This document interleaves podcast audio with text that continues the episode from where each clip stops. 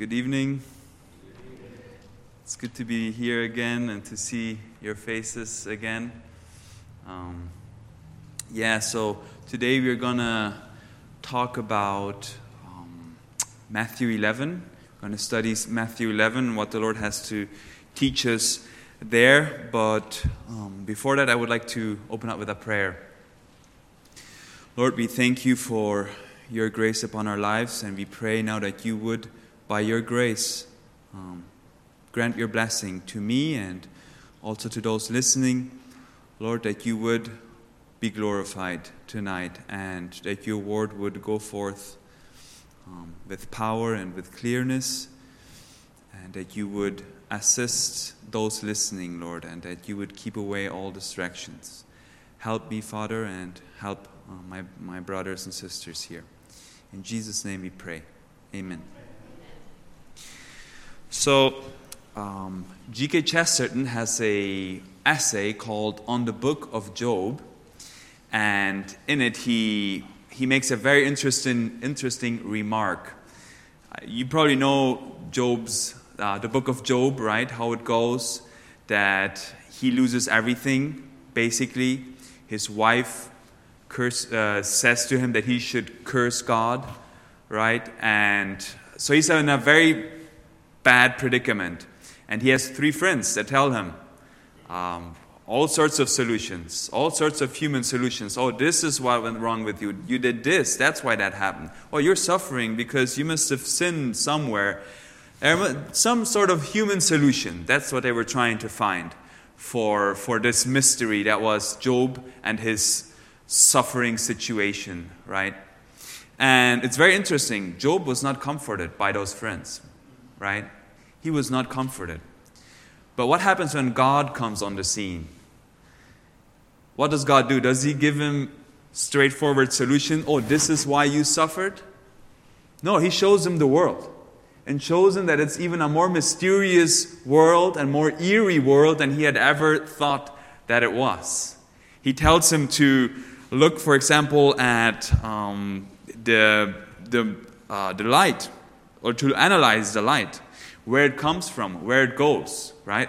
Where no one knows. It just it is there. Or the same with darkness. Where does darkness uh, where does darkness live?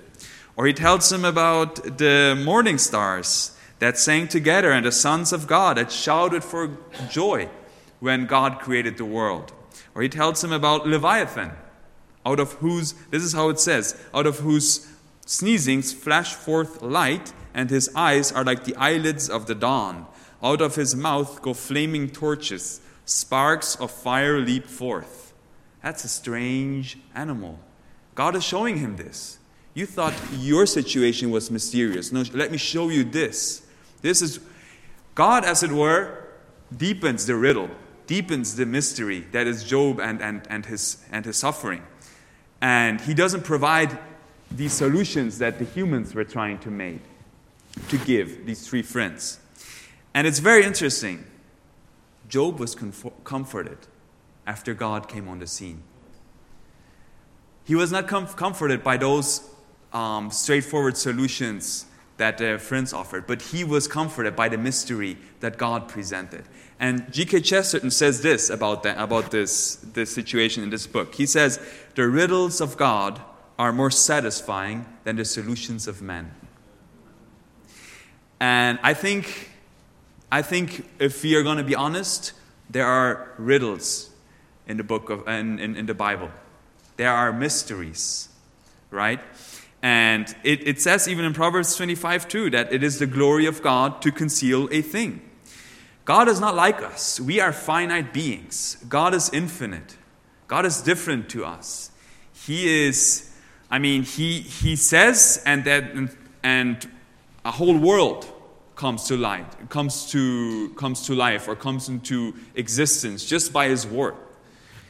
He is so different to us. And I, I mentioned this verse last time that I was here, but I'm going to read it again because it is so good. It's in Job 26 14. It says, Indeed, these are the mere edges of his ways, talking about creation. These are the mere edges of his ways, and how small a whisper do we hear of him? But the thunder of his power, who can understand? So we see all around us, wow, God must be so glorious and so powerful. We look at the Grand Canyon, we look at a mountain. That's just the edges of his ways.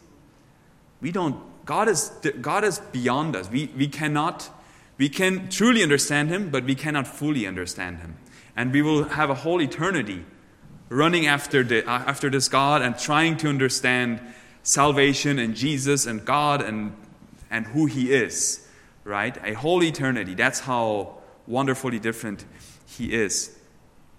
So that's, our, that's the reality about God. Now, the reality about us humans is that we like to have things figured out, don't we? We like to have this is how it is, yeah? One to one ratio, that when this happens and that happens, like the three friends. Okay, you must have done something, so that's why this happened. So we want to have things in control. We like predictability. And we can even see that in pagan religions around the world. Um, if you go to, for example, Hinduism, they will, uh, they will uh, you know, if, if you give their gods, there are millions of gods, if you give them maybe a worship service every morning, like you do some sort of worship rites, or you give them um, maybe some sort of offering, a food, you know, you, in other words, you scratch their back. You scratch the backs of the gods, and they will give you something in return. Your, chil- your, you, know, you will not have miscarriages, you will, your crops will not fail. So it's a one to one, right? You do this and then that. So they control their gods. But our God is not like that. Our God is God and He does whatever He pleases. We don't, He is different to us. And He is not like one made in our image. We are made in His image, right? So that's, that, that's a reality, and that's what we must be careful with, that we don't, as it were, um, try to have a God whom we fully understand. And I think among us Reformed people, that is kind of a, a danger, right? We love theology, and that's a good thing.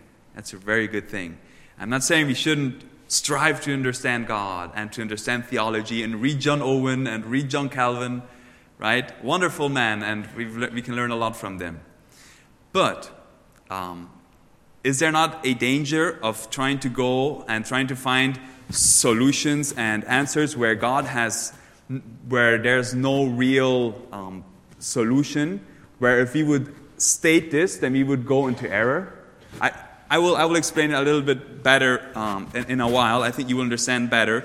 But John Calvin has this quote about God because some would say, well, he, God speaks to us, right, in His Word. And that is true. He, he does speak to us. But even when He speaks to us, He has to lower Himself so that we, as, as finite human beings, so that He, this transcendent God, can communicate with us finite beings. John Calvin says this when, when He speaks to us through His Word, He lisps with us, as nurses do with little children. Right? So, we must come to God's word with an attitude of humility, right? Not, not with an attitude of, I'm gonna, um, yeah, I, I have everything figured out. Because there are mysteries, as we will see now in a while, there are mysteries in God's word. And, and we must be, one last quote from G.K. Chesterton, he says this The poet only asks to get his head into the heavens. It is the logician who seeks to get the heavens into his head, and it is his head that splits. We want to peek into God's Word and just see the wonders and see the greatness of God and see the glory. But we don't want to get all who God is and everything that God is into our heads. We are finite beings. That's not possible. We must be with, with we must be come to a place where we look at God's word and we say with Isaac Watts, Great God, how infinite art thou. What worthless worms are we? Let the whole race of creatures bow and pay their praise to thee. Right?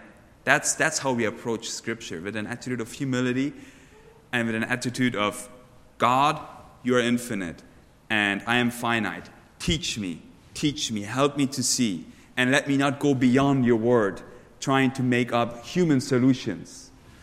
Because there are mysteries, like I already said. For example, I ask you, who wrote the book of Romans?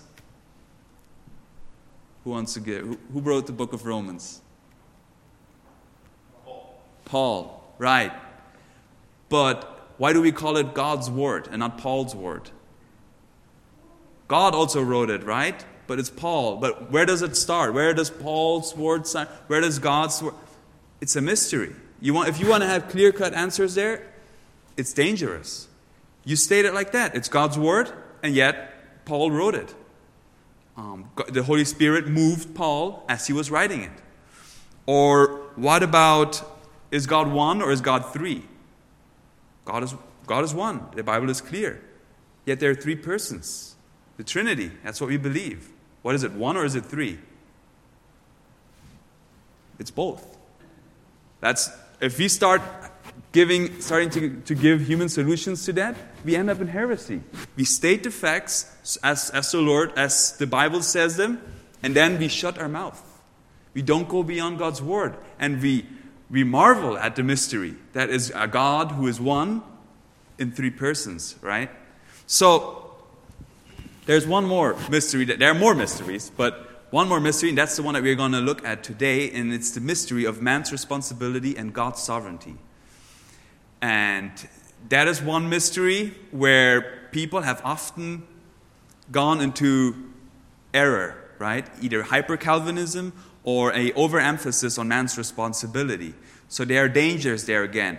And Jesus, as balanced as he always is in, in everything that he says, he gives us this, the solution to this. He does not put them, to, pit them together. And uh, so I invite you to go to Matthew 11, verse 25 till 30. That's what we will be looking at today.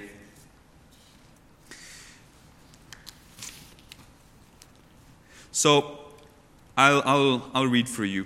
Mm. It says in, in verse 25 At that time Jesus answered and said, I thank you, Father, Lord of heaven and earth, that you have hidden these things from the wise and prudent and have revealed them to babes. Even so, Father, for so it seemed good in your sight.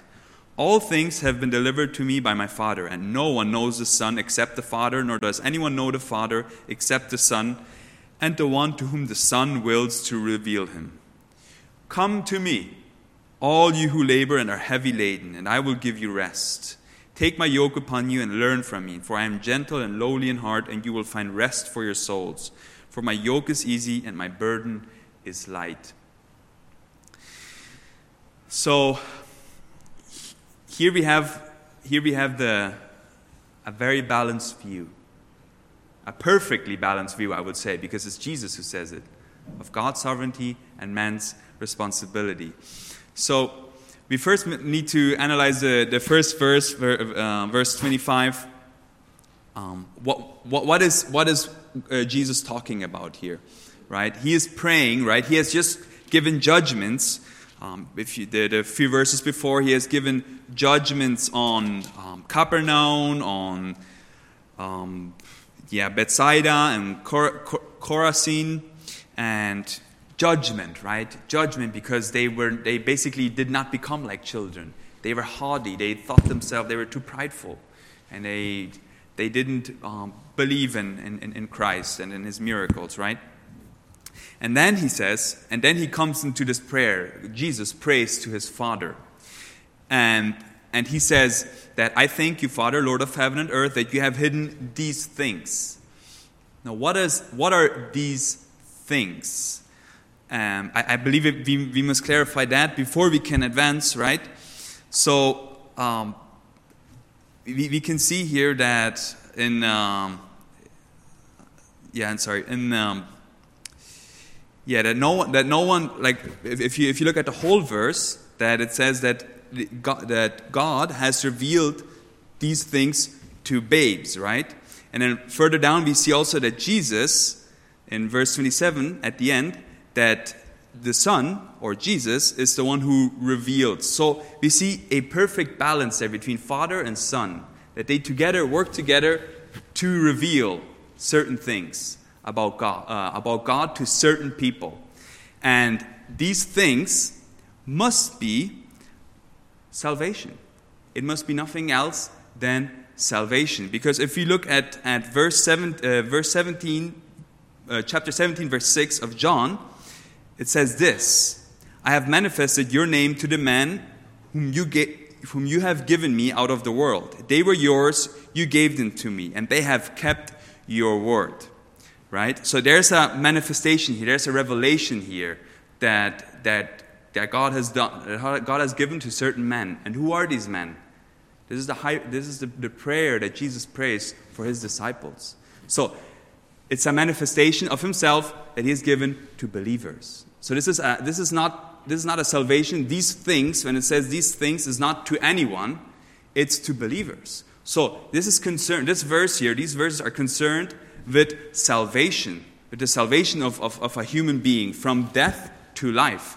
And we also see that if you just look at the, the verses before that, that we were already mentioning um, about the, the cities, because it says there they did not repent. Right? And there's a natural flow going from, from verse 21, 22, 23, 24 into the prayer. So the theme here is repentance, it's salvation, it's um, people being dead in sin and being shown by the Father, being revealed by the Father who He is and who they are, and thus getting saved, right? So it is concerned with salvation. That's the first thing we must, we must um, state, and we are going to analyze it more thoroughly in a minute. But first, we must, we must look at the, the, the phrase um, the wise as well as to babes or to little children, right? As some versions have it, little children or the wise. Who are these? Are these like maybe more educated people? So the yeah, the wise are like those that have been to seminary or have the, been to university, and God does not reveal to them these things or salvation. But to little children who are maybe not educated, that's not what it's talking about, right? It's, it's talking about an attitude of the heart, it's talking about humility, right? These wise men, they thought themselves wise to be wise in their own eyes. So they were pride, prideful. But little children, have you ever looked at little children? They're very humble. In many ways, they're very humble. They are ready to learn. It's like you tell them this, it's like, oh, really? Yeah, that's true. They're just amazed at it. Or they will be, they will have a great time with just playing with the lizard for half an hour. They're just very natural, very humble, very, um, yeah. They don't need a lot, right? They don't need a lot. They, they don't need to have all sorts of big explanations. So Jesus is saying you must become humble like that. Just accepting. Just accepting. To those, to those is it that he that um, that salvation will be, uh, will be revealed, right? To little children. So that's how we so so so that's how we know now that it's it's about salvation and we're going to talk about God's sovereignty, right? But if, you, if we're going to talk about God's sovereignty in salvation, we must first understand what salvation is. Or else, many people, as many people do, they will say, wow, that's cruel of God to just save some people. But if we understand what the nature is of salvation, what happens in regeneration, then it will be more understandable why we need God's sovereign grace. Why God's sovereign grace is needed in order for someone to be saved. So, Let's look at let's just look at what salvation is. What happens when a person becomes a Christian? And for that we must first understand what is a sinner. And we have one description of a sinner. We obviously know that there are many ways to describe a sinner, but John 3:19 is a very poignant um, passage on, on the sinfulness of man. It says this. Jesus says this.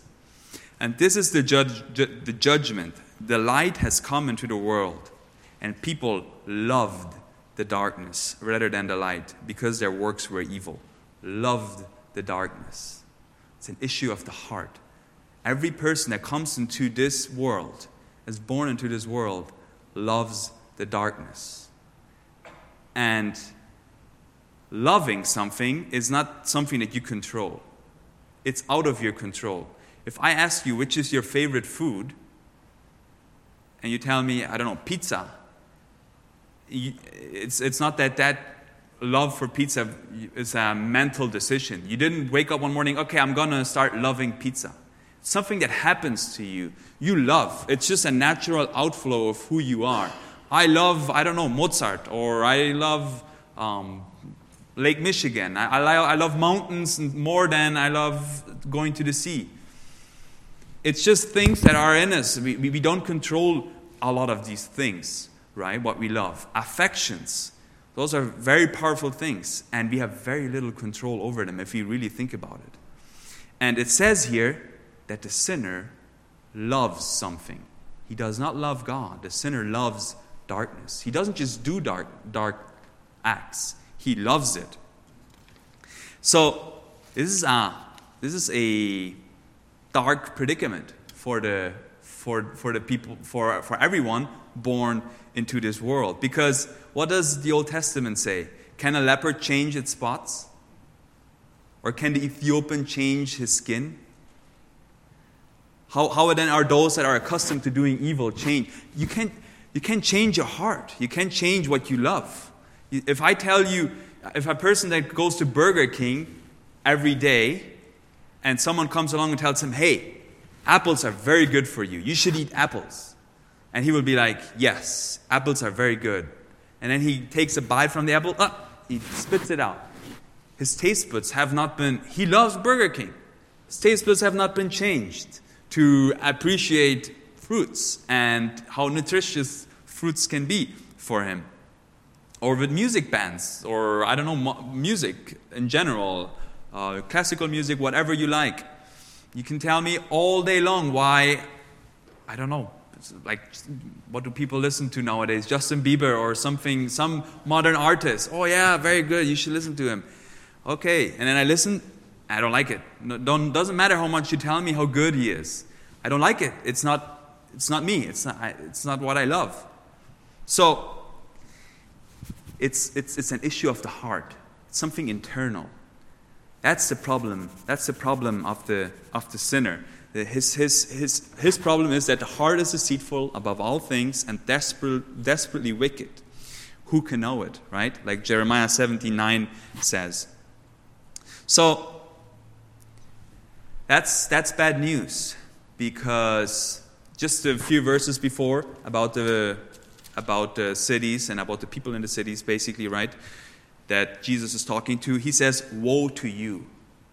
Woe to you. To these people that were in this situation that love darkness rather than light, Jesus was in their midst.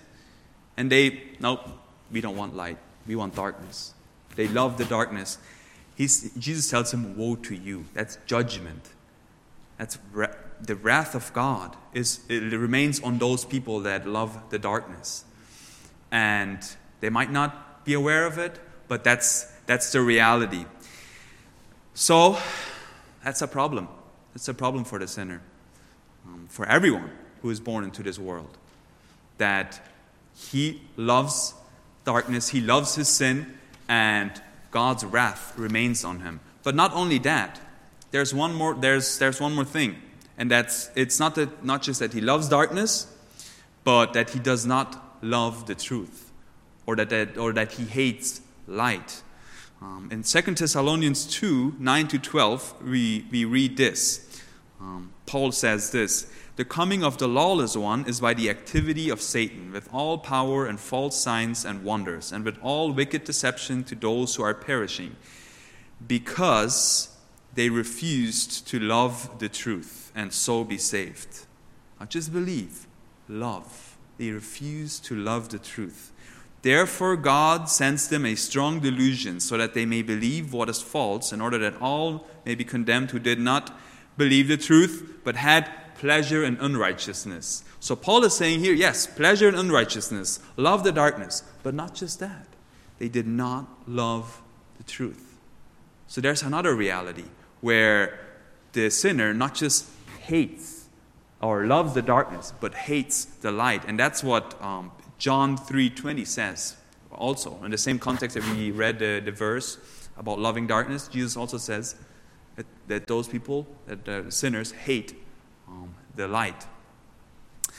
And the commandment is clear 1 Corinthians 16 22. If anyone does not love the Lord Jesus Christ, let him be accursed. Very clear. So that's a problem for humanity. That's a problem for every human being that he hates what he ought to love and he loves what he ought to hate. That's the condition. That's the condition of, of, of every sinner. Now, maybe someone would say, yes, that's a very bad, very bad situation. But maybe if the reward is good enough, then someone could start following God. Yeah, some you know, salvation could be, you know, he would be willing to follow God and then like that be saved.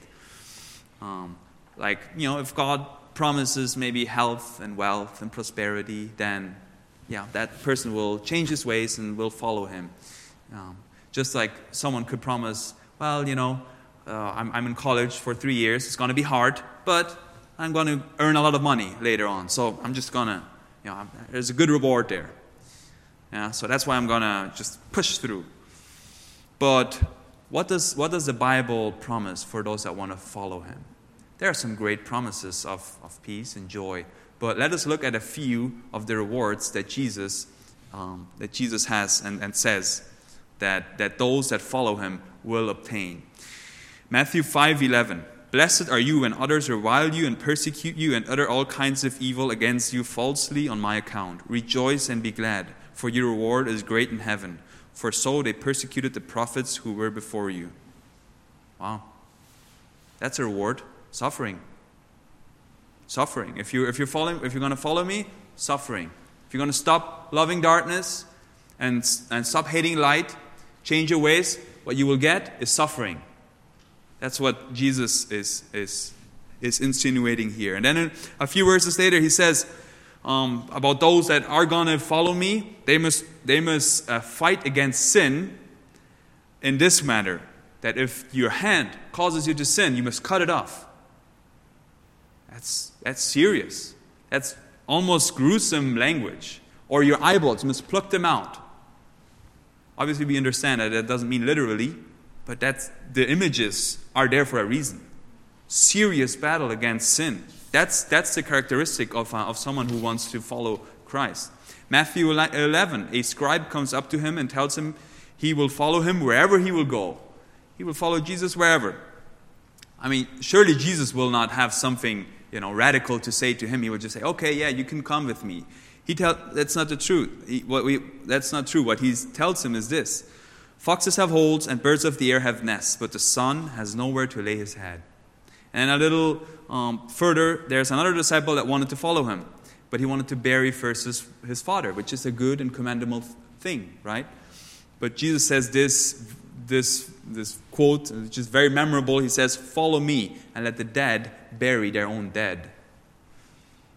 That's, that's very strong language. And uh, the point here is not that you ought not to that, yeah, we should honor our parents, right? But the point here is Christ must be supreme. If you're going to follow Christ, he must be supreme over everything else in your life.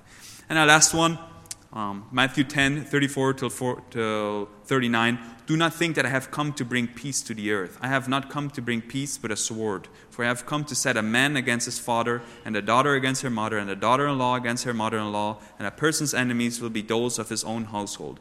Whoever loves father or mother more than me is not worthy of me, and whoever loves son or daughter more than me is not worthy of me. And whoever does not take his cross and follow me is not worthy of me. Whoever finds his life will lose it, and whoever loses his life for my sake will find it.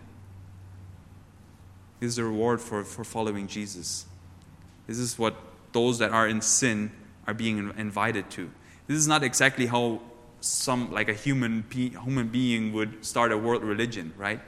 Who would want to follow um, that? Who would want? It's like it's like someone um, trying to promote Michigan State University and saying, you know, come, come study with us. But, you know, actually you will have like many hours, many nights where you only sleep one hour or two hours. You'll have, you know, your Greek professor calling you out in the middle of the class and telling you to pronounce your Greek word and you'll mispronounce it and they will laugh at you and you will have a very bad social life for maybe three years where you're just going to focus on your books or maybe focus too much on your books and, but you know, come study with us. It's going to be great, right?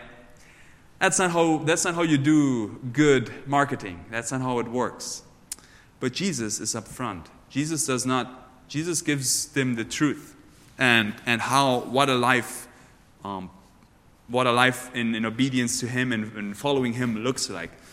And really, it comes down to this that everyone who wants to live a godly life in Christ Jesus will suffer persecution, right? That's just, or, or will be persecuted. That's just a reality. And, and so we have this we have a man who loves darkness, who hates the light, and who has been promised suffering if he will be saved and follow Christ and, and change his ways. Obviously, again, I repeat, we know there's more to it than just suffering. There's all, right? It's a whole package. But from an earthly standpoint, you get Jesus. If you get saved, you get Jesus. Earthly, in an earthly manner, we have not been promised anything else. You have not been promised a big house. God might bless you with, uh, with a good income. He might not bless you with a good income. He might bless you with health. He might not bless you with good health.